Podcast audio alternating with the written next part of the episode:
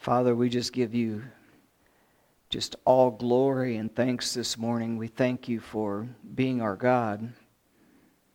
Father, thank you for the Lord Jesus, for your Holy Spirit, for your holy word that you've given to us, the scriptures, the bread of life. And Father, we're here this morning to worship you, to praise you, to give thanks giving to you for what you've done for us. And Father, may we feast upon your word, which is even more of a feast than what we had on this Thanksgiving week. And Father, thank you for showering us, this congregation, your body of Christ, and our country with the blessings that you have. And I pray that you continue to watch over this nation. Father, bring us closer to thee. I pray that I pray that the things that are going on in this world that you'll take control, that there's enough of us that love you and that praise you and that pray for you, that we will be the pivot that turns everything around and that, that you will continue to be saving those who seek after you and to, to touch them, Father, and to bring them into the fold of safety. And I pray this morning for your word. I pray that, that you will bless it to the nourishment and the strengthening of each one of us.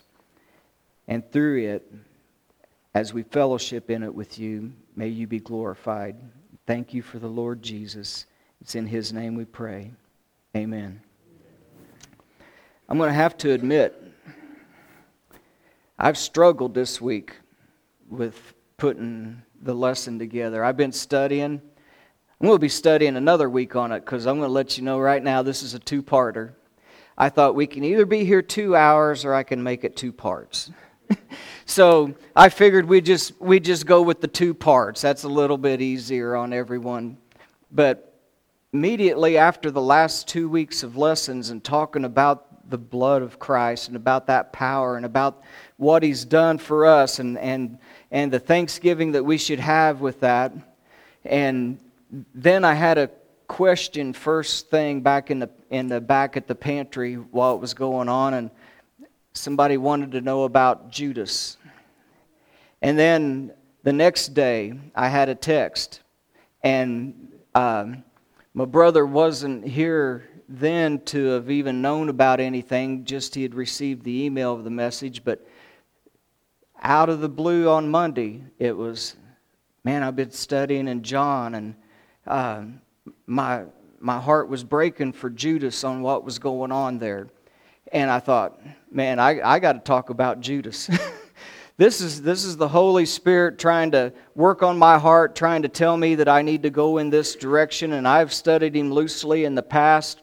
I, I knew some of the things, and, and in my mind, for all of these years I've been here, that's one of those things that's been sitting on that back burner percolating, you know, that I know I, one day I need to do that.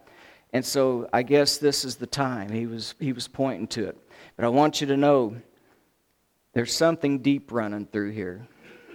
And I mean, there's something deeper than I've uncovered yet. And I'm praying, and I want you to, all to pray as a body of Christ. I want those prayers to go up this week. The, the Lord, would you reveal to us some of these deeper things in your word that surround what was taking place with Judas in his life and in his interaction with Jesus, and especially before the cross and the things that was going on. And would you reveal that so that we can understand the depth of your word? But there are some deep running things, and I'm not going to profess that I ever do anything except touch the surface, and it's only what the Holy Spirit gives to me. So um, it's a challenge. And I pray that we accept that challenge. Are you ready to start learning a little bit about it? See what we've covered up? Yes, thank you, Ray. Thank you. Uh, we got some deep stuff going on. First, I want to talk in Judas before we even start digging in. I want to talk about how the privileges and opportunities that he had. You know, he's just like us. We, we've all got time. We've all got privileges and opportunities hand. And you know, he had the opportunity and the privilege to been living in the time of Jesus and to actually be a follower of his, to be right there. he had such a great and marvelous privilege and opportunity to have not only heard about him, to have seen him, but also to be following him and then to be chosen as one of the 12 that is there. One thing I, as he was chosen, you know, every time he's mentioned in the scripture, out of the 12, Peter's always first and Judas is always last. And most of the time in the first three Gospels, it's always Judas who was also either the traitor or who would betray him. John gives us four times something a little different. We'll see a couple of them today. Couple times, John says, Judas Iscariot, Simon's son, who would betray him. I find that odd how that only John would go into that, but also it was Simon's son. Something special is going on there that he wants us to know about. First of all, he's like you and me. He was somebody's son, wasn't he? Yeah, he was, he was just like us. And then I think about Simon, Simon's son. Is that supposed to point that he was a, a good father trying to bring him up in the right ways and point him in that right way, but he, he's not going to end up heading that way? Or was he maybe not the greatest of examples? I don't know. I can't tell you that. But all I know is, is that John wants us to know that he was Simon's son. And I think that the people at that time had to have known about Simon, or there was no mention that the Holy Spirit should have put that in there, even. And so the next thing, we do know that he was the only disciple that was from Judea and not from Galilee. The name Judas is a derivative of the name Judah. He was from the tribe of Judah.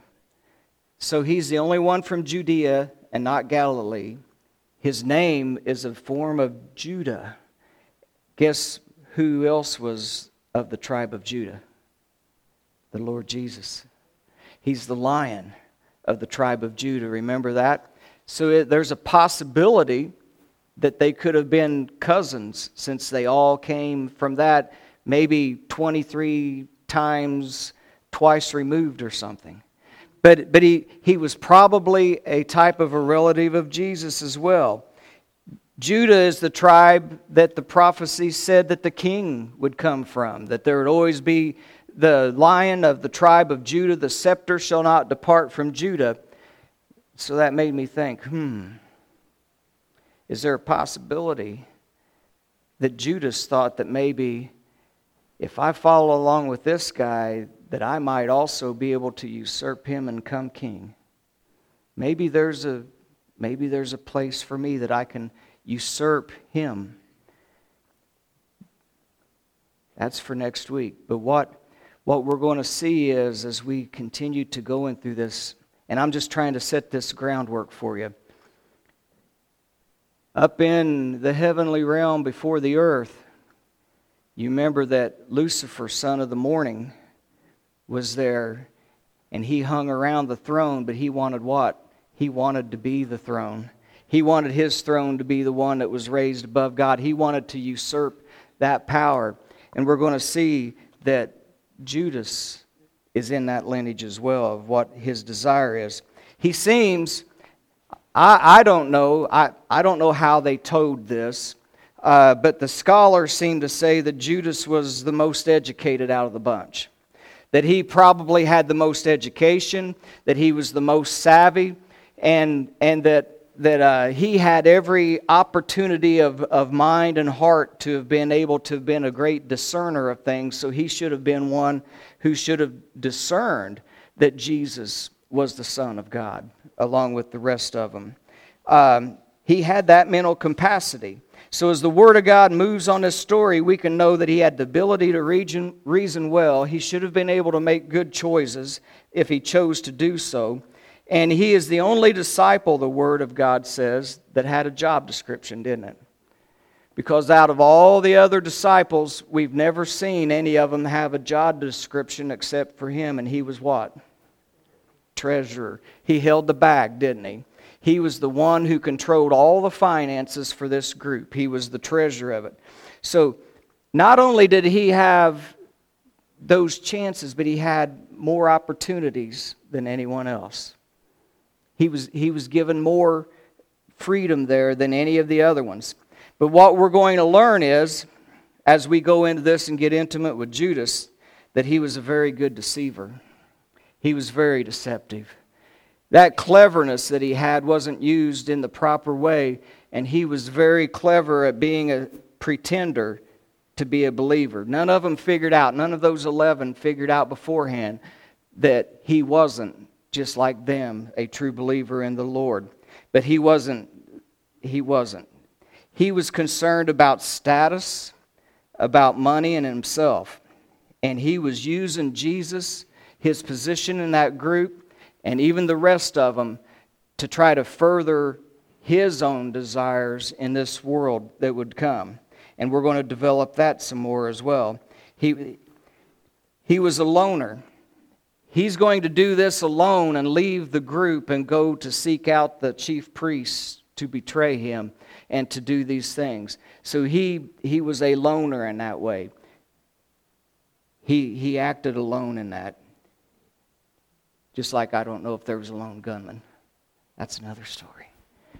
I'm trying to, everybody's so quiet. I'm trying to trying to throw a little something in here to say, say that you're awake with me. Okay, let's go to the next slide, Miss T. And here's what I want you to see that he was the, the one. He's the only one of the two. Here's what I want you to know whenever we start talking about that he wasn't a believer. Because there's a big argument about that. You'd be surprised whenever you go on online and you, you look at what people have to say. There's so many that have a different viewpoint than the one I'm going to point you to. And I mean a lot different. But I don't think it's scriptural. So, because he's the, son of perdition, that's, that's the fifth thing about him. In both John 17, with the prayer of Jesus just before he's going to be betrayed with a kiss and captured and hanged upon that tree that we talked about last week, the cross of Golgotha. The only other one that's ever been called the son of perdition is the actual Antichrist that's going to come in 2 uh, Thessalonians chapter 2 verse 3. Paul wrote there, "Now we beseech you, brethren, by the coming of our Lord Jesus Christ and by our gathering together. So he's talking about that, that end times, whenever we're going to be all gathered together with him. He says, I don't want you to be shaken in mind because people was making rumors you, it's already happened and you didn't get to go. And he said, I don't want you to be shaken by that. That's not true. Don't be troubled in your spirit or by word, or if someone even said they had a letter from us because we haven't sent it that, that the day of Christ is at hand. Let no man deceive you by any means, for that day shall not come except there come a falling away first. And the man of sin shall be revealed, the son of who? The son of perdition. And so that Antichrist, the son of perdition, who opposeth and exalteth himself above all that is called God. Now you see why I was going there with Judas. He's the son of perdition. He's trying to usurp. He's trying to present himself and exalt himself above all that is called God or worshiped, so that he, as God, sitteth in the temple of God, showing himself that he is God.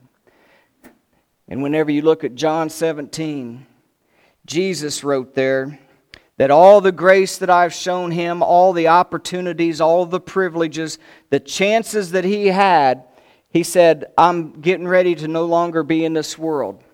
But these are still in the world, and I bring them to thee, Holy Father. Keep them through thine own that they was given to me. I have kept them. That word there for kept is to have kept guard of. I have guarded them. It's the word apollumi, which means actually to be not destroyed. He says, I have kept them away from the destruction. I have tried to protect them. I didn't lose none of them. And that word for lost is apollumi. Lost means to be destroyed, and it defines a type of misery from hell, except the son of perdition. And that word perdition is the noun form of the same word. It's apoleia, where lost is apollumi. So one's the verb and one is the noun, but it's the same word concerning destruction. He is a son of destruction. The true Apollyon is Satan, and it's from the word Apollyon. And if you'll remember in Revelation chapter 9 and verse 11, it tells there that they had a king over them, which is the angel of the bottomless pit, whose name in the Hebrew is Abaddon, but whose name in the Greek is Apollyon. So you see here that he is a son, an offspring, just like Apollyon is of destruction. He is a, a son of Satan. So, the Lord provided every opportunity, every chance. The Lord preached to him. Whenever he was making several of the examples, it was straight at Judas. The other ones didn't understand and they took it in, but the Lord was working really on the one whose heart was still not connected to his, the mind that has never given in. The thing that Judas would never do was to make Jesus his Lord. You know, I heard a preacher one time, I said under one, who often mentioned it, and it's kind of stuck with me. He said, Everybody wants Jesus as their Savior, but very few wants Him to be Lord of their life, to be the, the one that's over their life, and that you are humbled yourself to them. Everyone wants the Savior, but nobody wants to have a Lord that they report to. That was his problem. He wouldn't humble himself to the Lord and allow the Lord to be the one who lifted him up. So now, let's examine him a little further. Turn in your, bath, in your Bibles, if you would, to Matthew chapter 26. In Matthew 26, we're going to see how that the Lord was always constantly trying to work his way, and we're going to see how Judas was just the opposite and taken apart. Matthew 26. As they did eat, down in verse 21, if you want to go down to verse 21 with me. As they did eat, Jesus said, Verily I say unto you, and you remember what I've said before about when he says verily or verily, verily, I'm saying something to you. You remember what that means? Heads up. Point of doctrine coming. I'm getting ready to tell you something important, so I'm saying verily, verily. That's, that's what it means. Man, get, get ready for it. He says, Verily I say unto you that one of you shall betray me. And they were exceedingly sorrowful, and they began every one of them to say, What? Huh? Lord, and what? Is it I? Every one of them was saying, Lord, is it I? And he answered and said, He that dips his hand with me in the dish, the same shall betray me. The Son of Man. Now, now look what he's saying. He's already pointed out, I'm speaking about the one that's going to betray me. And he says this You're going to dip your hand with me, and here's what I want you to know that I'm going to go to the cross as it was written, and as it was prophesied, and as it is for a purpose for y'all. But woe unto that man by whom the Son of Man is betrayed. It had been good for that man if he had not been what? So now let, let me ask you if you're in Judas's place and the, and the Lord has just said, Woe to the one that's going to betray me, it had been better for you if you had not ever been born. Do you think you'd have changed your mind? Yeah, you would, you would have hoped. But if you've got a mindset that I'm not going to humble myself to him, and actually, we're going to find in a minute that he's very angry because he's been rebuked and he was brought down in front of all of them. And that's what changed him. There was something that changed him even more into this. Satan had already been working on his heart, but th- that was where it really clicked. And the Lord tried to warn him. The Lord was giving him a warning of, of a gospel message of don't do it. It's going to be better for you if you had not been born. And then look at verse 25 real close.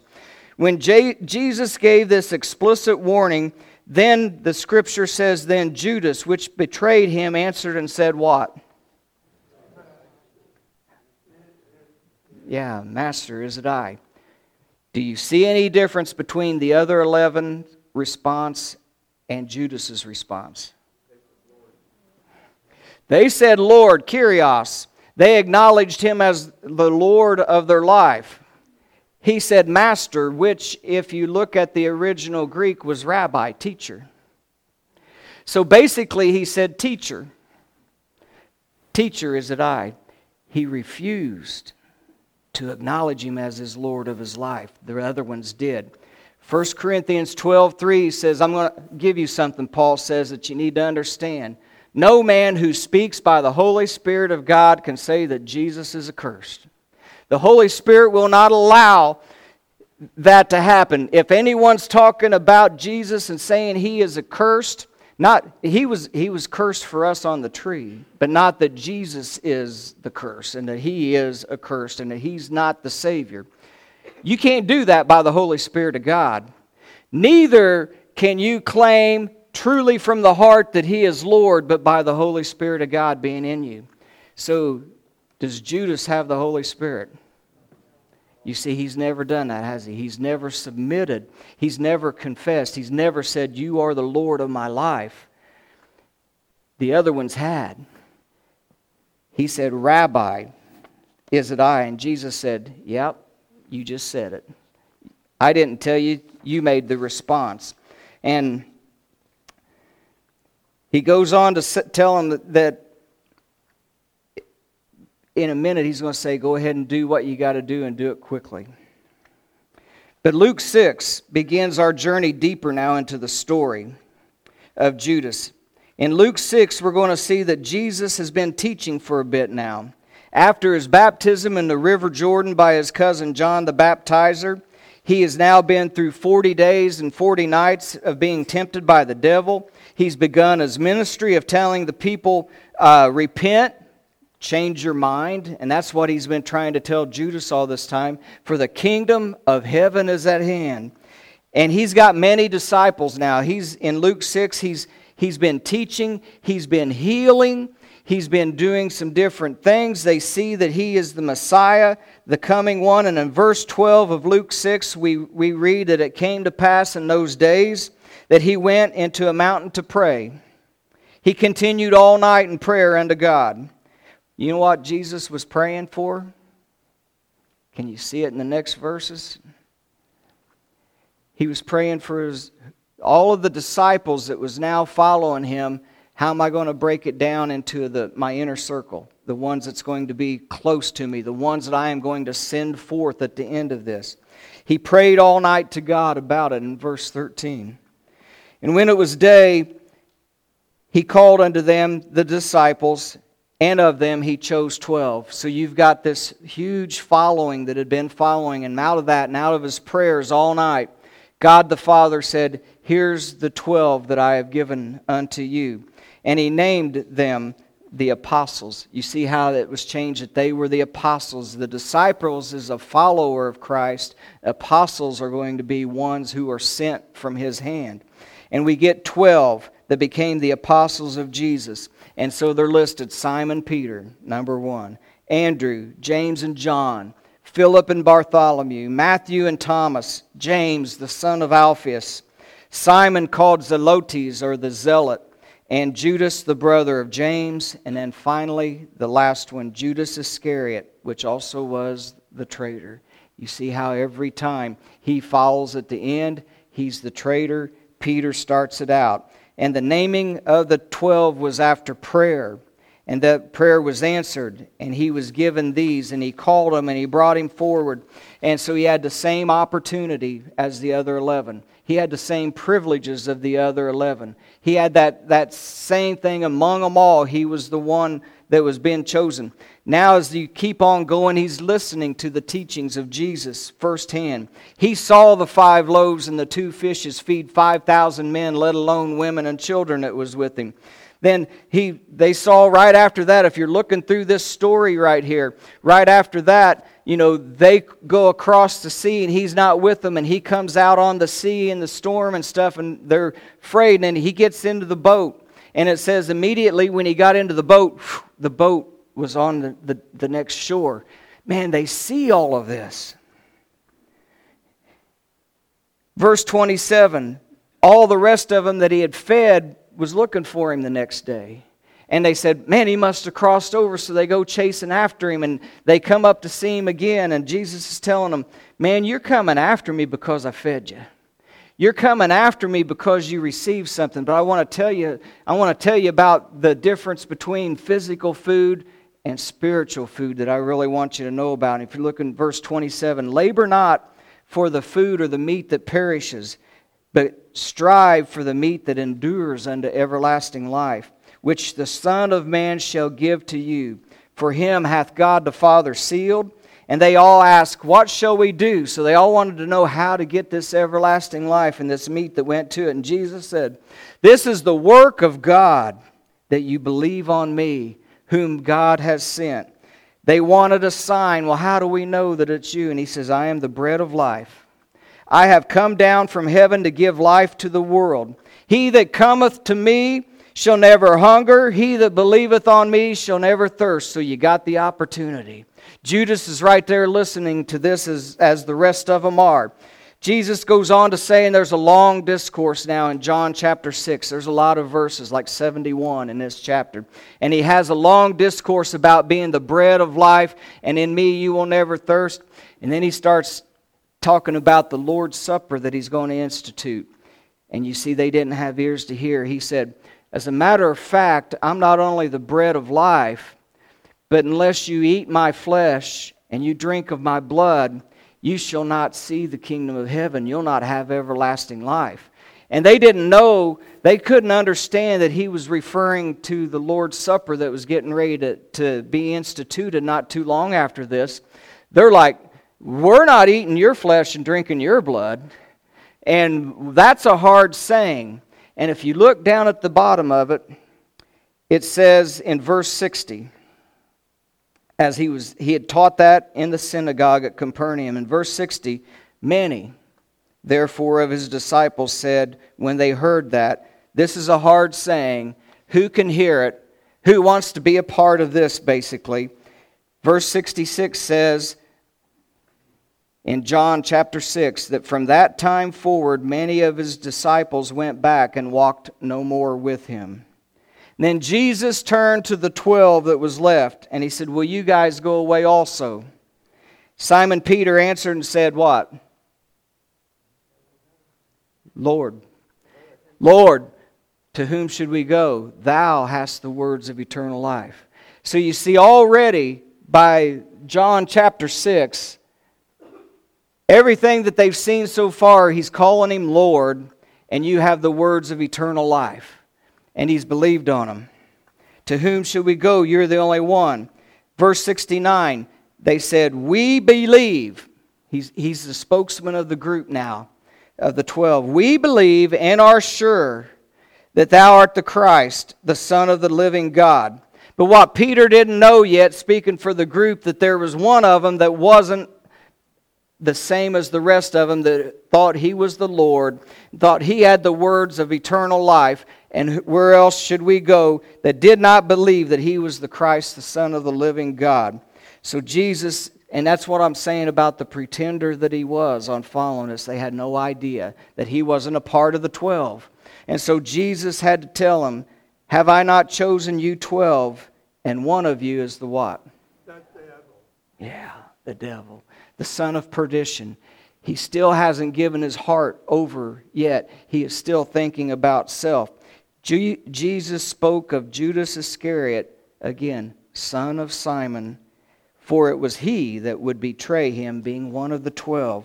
And so, what I see from a couple of things here in this passage Judas has had just as much opportunity, just as much privilege. He's heard, he's saw, he's been a part to figure out that Jesus is the Christ, the Son of the living God, just the same that Peter had.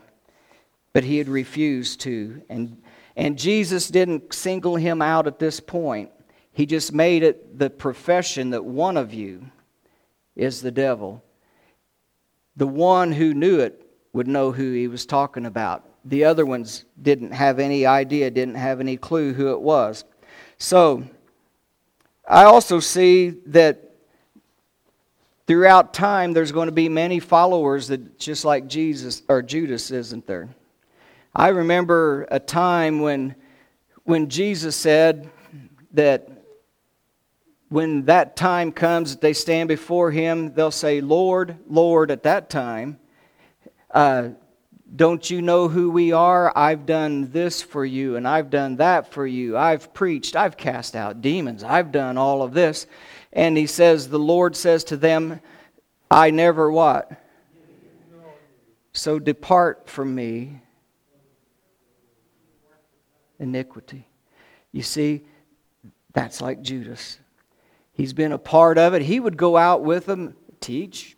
He, he had the bag for them. He went out to cast out demons, to spread the word. But his heart was never in the right place. And Jesus never was his Lord. For whatever reason, there was other ulterior motives that was st- still going on. And Jesus said, You need to believe in me. You still belong to the devil. Now, John 12.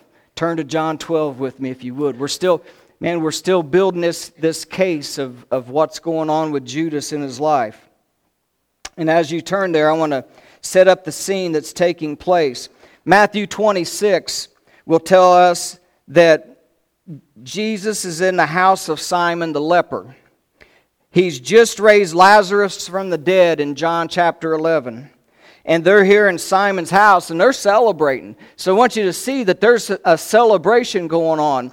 They're in Simon the leper's house, but Martha and Mary is there. Lazarus is sitting there, and Martha and Mary is is uh, Martha's doing what she does. She's doing all of the fixing. She's she's cooking. She's doing the things.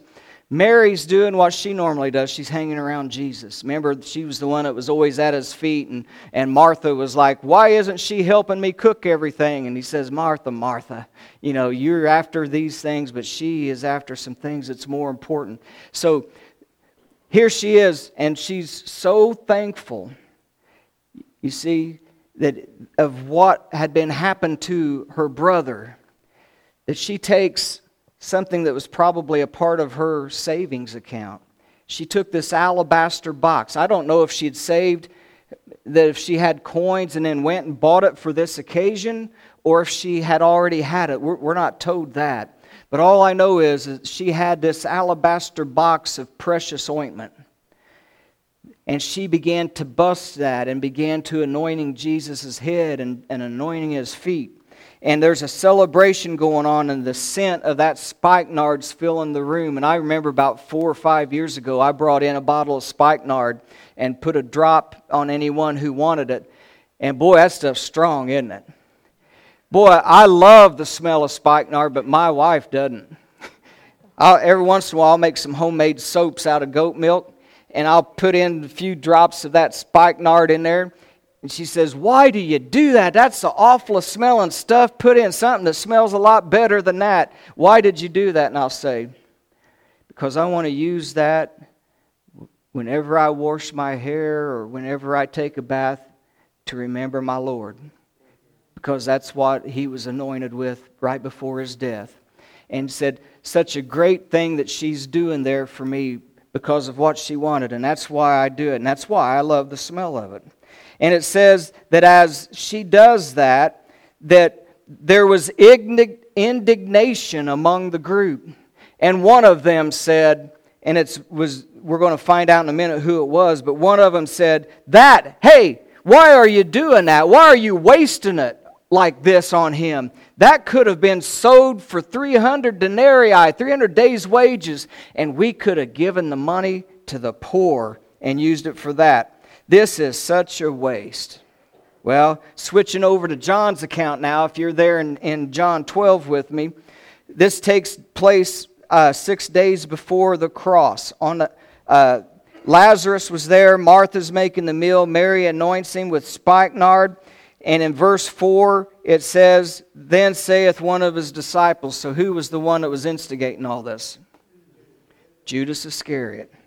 And it says that Judas Iscariot Simon's son, which should betray him, said, Why was not this ointment sold for 300 pence and given to the poor? This, he said, Not because he cared for the poor, did he? But why? Because he's a thief, he's a robber, and he holds the bag. Uh, he bare what was put in it.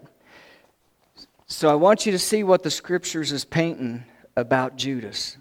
That he's, he's really a great pretender. He's in it for that bag. And boy, he's, ups, he's upset that, that that alabaster box was broke and that 300 denarii was anointed upon the Lord. Not, but he had him fooled about the poor, didn't he? And here's the clue that I got later on in this study, and it'll be probably next week.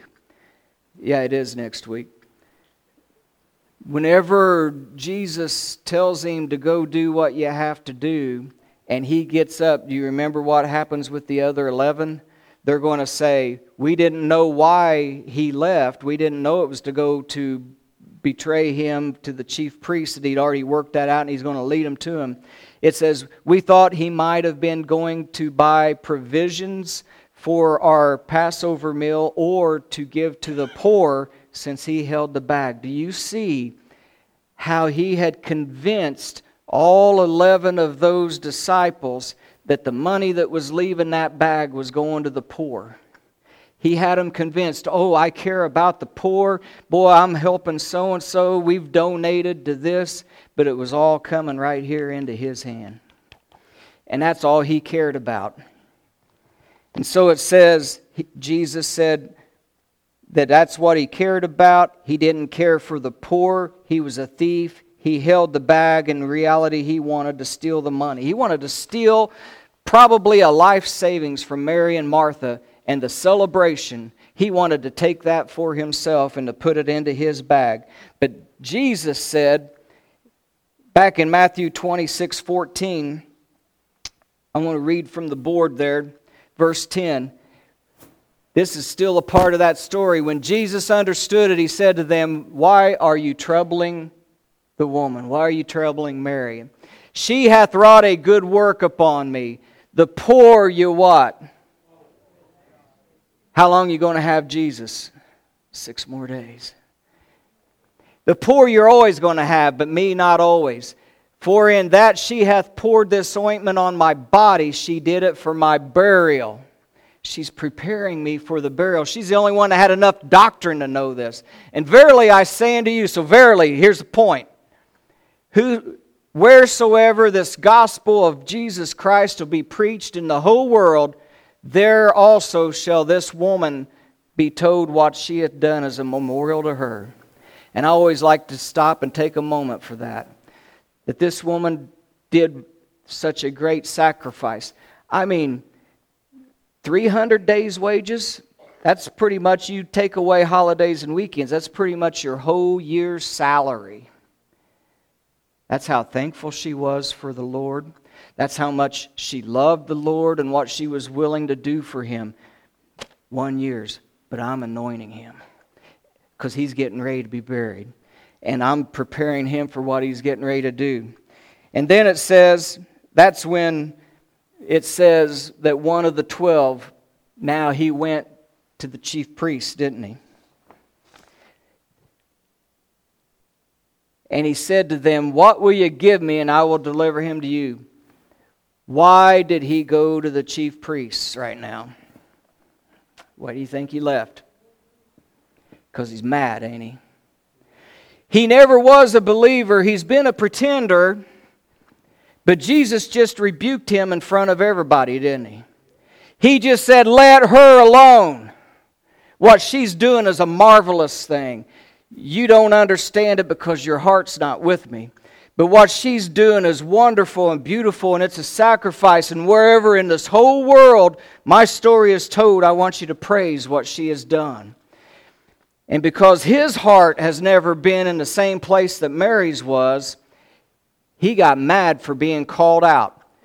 And also, what did he say that she was doing this for? My burial.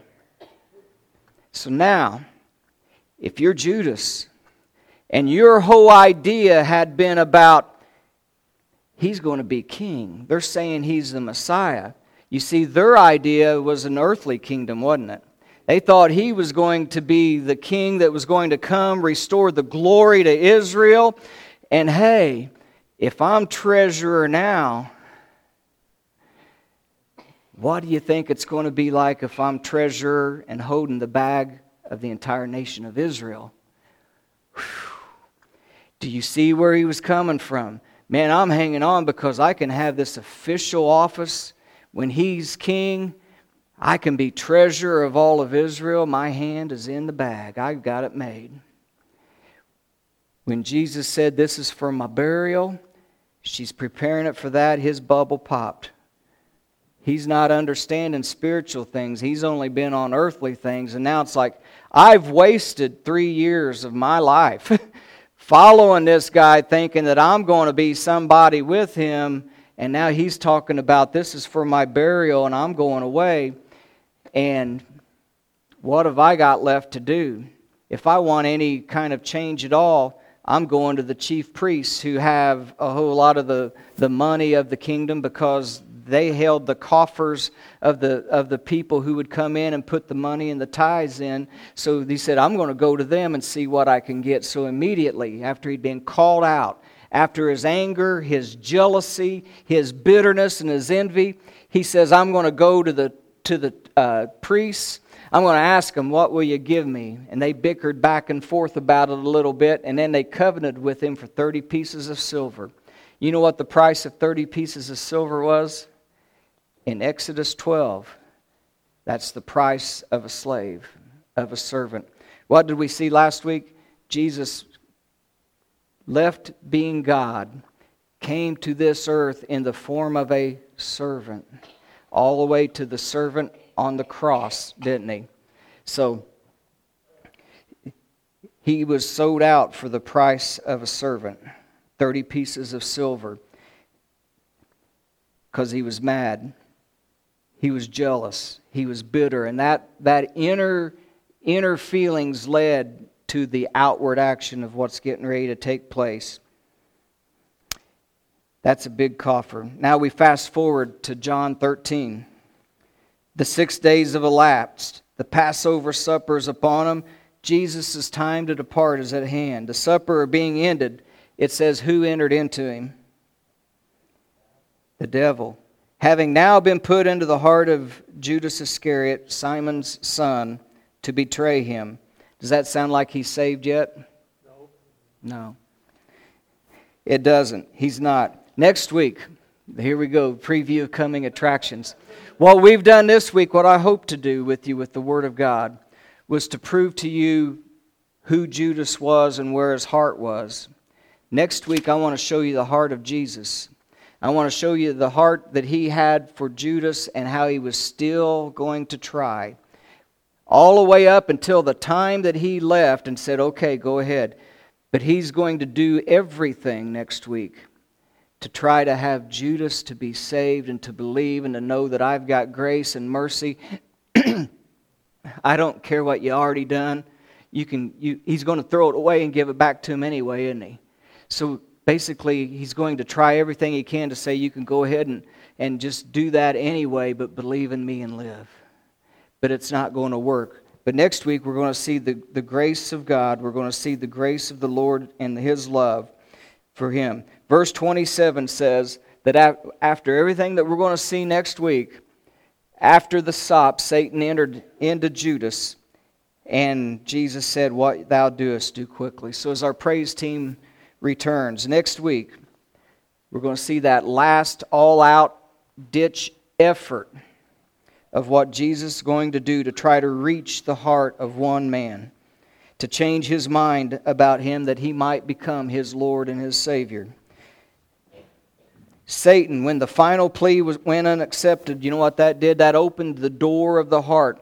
You know, you can only reject the call so many times so many times. And then pretty soon, that hardness of heart takes over. One day I'm going to preach you that lesson. It's out of Ephesians chapter 4, I believe.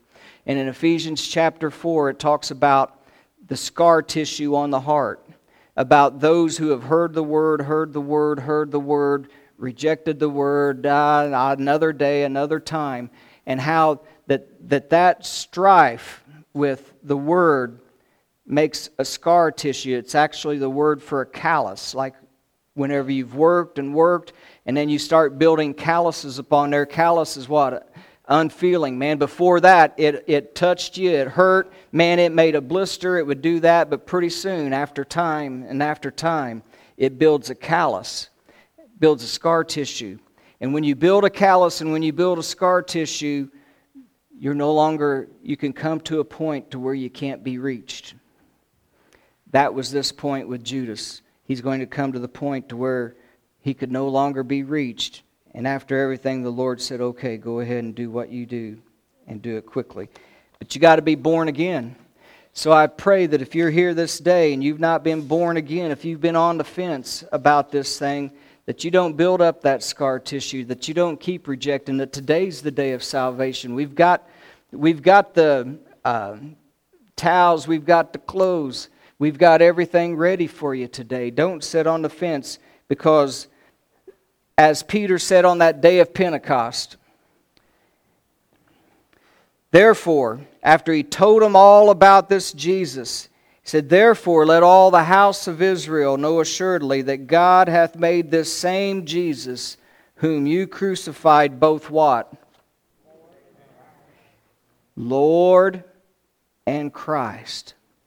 You see, that's, that's the part that Judas never got. That's the part that a lot of the folks in the world won't do because they don't want him to be the Lord. But God has made him both Lord and Christ, both the Messiah the one who will save, but he's also got to be Lord. He's both Lord and Christ. Therefore, he has to be your Lord. Repent of that.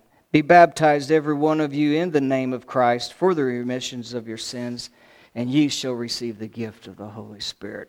Praise God. Father,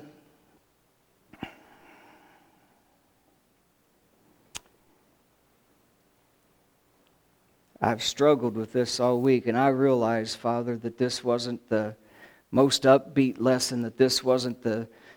Man, we've, we've had that the last three weeks. Man, we've talked about such good things and the, the thanksgiving that we, we have for you and what Christ done and what your blood purchased us and the virgin birth that you, you you were the Father, and that it was the DNA of your blood that was shed, the price that was paid for our sins. And we've saw how Christ just willingly gave up being God and didn't hang on to that and came to this earth. And what he did for us is the form of a servant and went to the cross and paid that debt. We've saw the, the wonderful things the last few weeks. But Father, we also got to see that there's a danger of not allowing Jesus to be the life of our or the Lord of our life. So we have to we have to put a spotlight every once in a while on that and on Judas. And next week we're going to see your love in action again. And so Father, I just pray that you will help us to to build upon this that that this is an example for us of what not to be, where we've seen the last few weeks of what to be and what Jesus has done for us. And So, Father, I pray that this lesson will sink deep into the hearts of every one of the sheep of your flock. I pray that it will build them up and give them a good foundation. I pray that, that those who have not ever made you the Lord of their life will do so. I pray that those of us who have will say, You are the Lord of my life. And, and Lord, I've not always allowed you to be that. I've tried to guide it myself too many times. But Lord, I'm going to give myself over to you and let you be the Lord of my life. And I pray, Father, that you will help us, that you will encourage us, and that you will strengthen us through your word, through your spirit, and through the blessings that you have given us through the gift of your Son, the Lord Jesus Christ. And we thank you for that grace and mercy. In Jesus' name, amen.